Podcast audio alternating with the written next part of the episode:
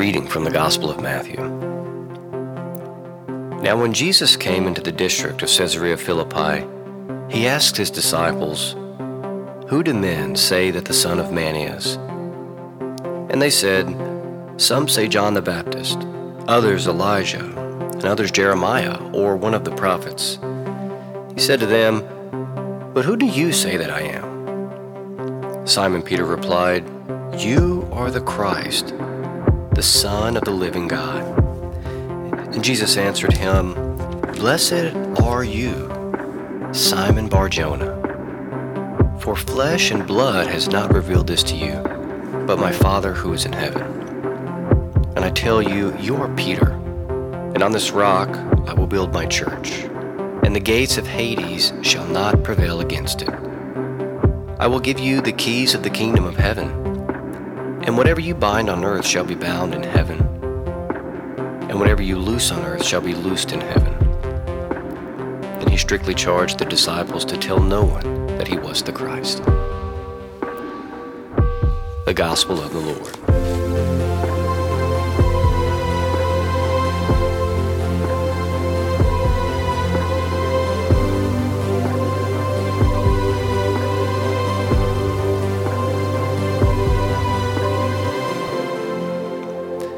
You are the Christ, the Son of the living God.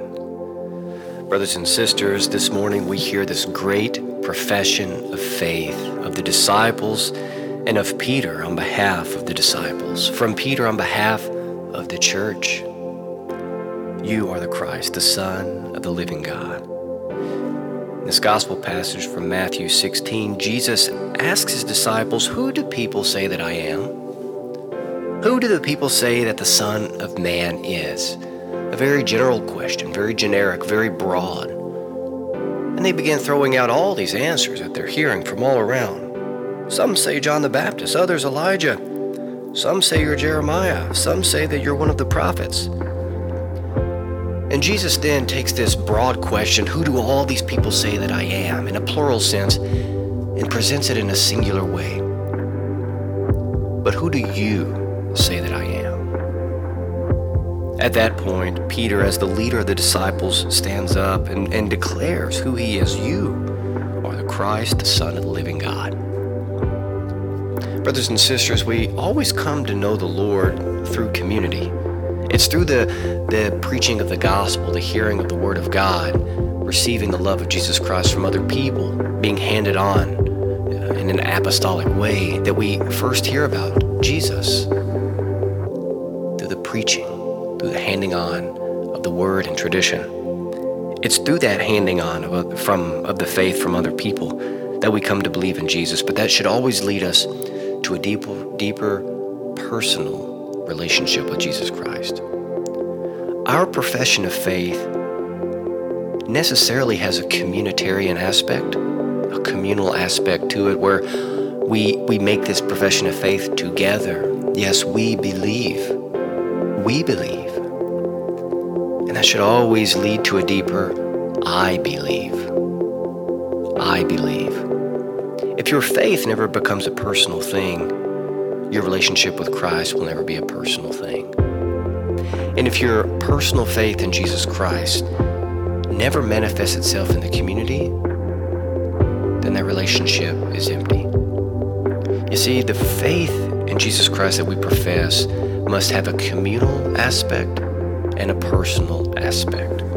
This gospel passage goes on um, to uh, of Jesus handing the keys to the kingdom to Peter. He says, "I give you the keys to the kingdom of heaven. Whatever you bind on earth will be bound in heaven. Whatever you loose on earth will be loosed in heaven." This aspect of forgiveness of sins and mercy and reconciliation and unity. This faith that we profess must be lived out in a personal way. We must personally go out and forgive and preach mercy, preach justice, preach truth for the sake of uniting the family, bringing us all together. One final word from this gospel passage. Jesus says, "I will build my church on this rock, and the gates of Hades shall not prevail against it." brothers and sisters, the world goes through so many things, all of us, ups and downs, nonstop. And the church is not free of that suffering. Throughout the years, the church has had many good and bad moments. There's been times when, even in my own short life, I've heard comments from people that the church is going to fall apart, or this is the destruction of the church, or the, the, end, the end of the church is near. None of those are true, because the gates of hell shall not prevail against this church of Jesus Christ. This great Catholic faith that we have received cannot be beaten. We may be hurting, we may be wounded from time to time, but Satan will never win. And that's the promise of Jesus Christ. And that is the faith that we profess, that is the faith that I profess, and that is the faith that I invite you to profess. Brothers and sisters, this weekend, may we all pray for the grace to proclaim, just like Peter did, that Jesus is the Christ, the Son of the living God.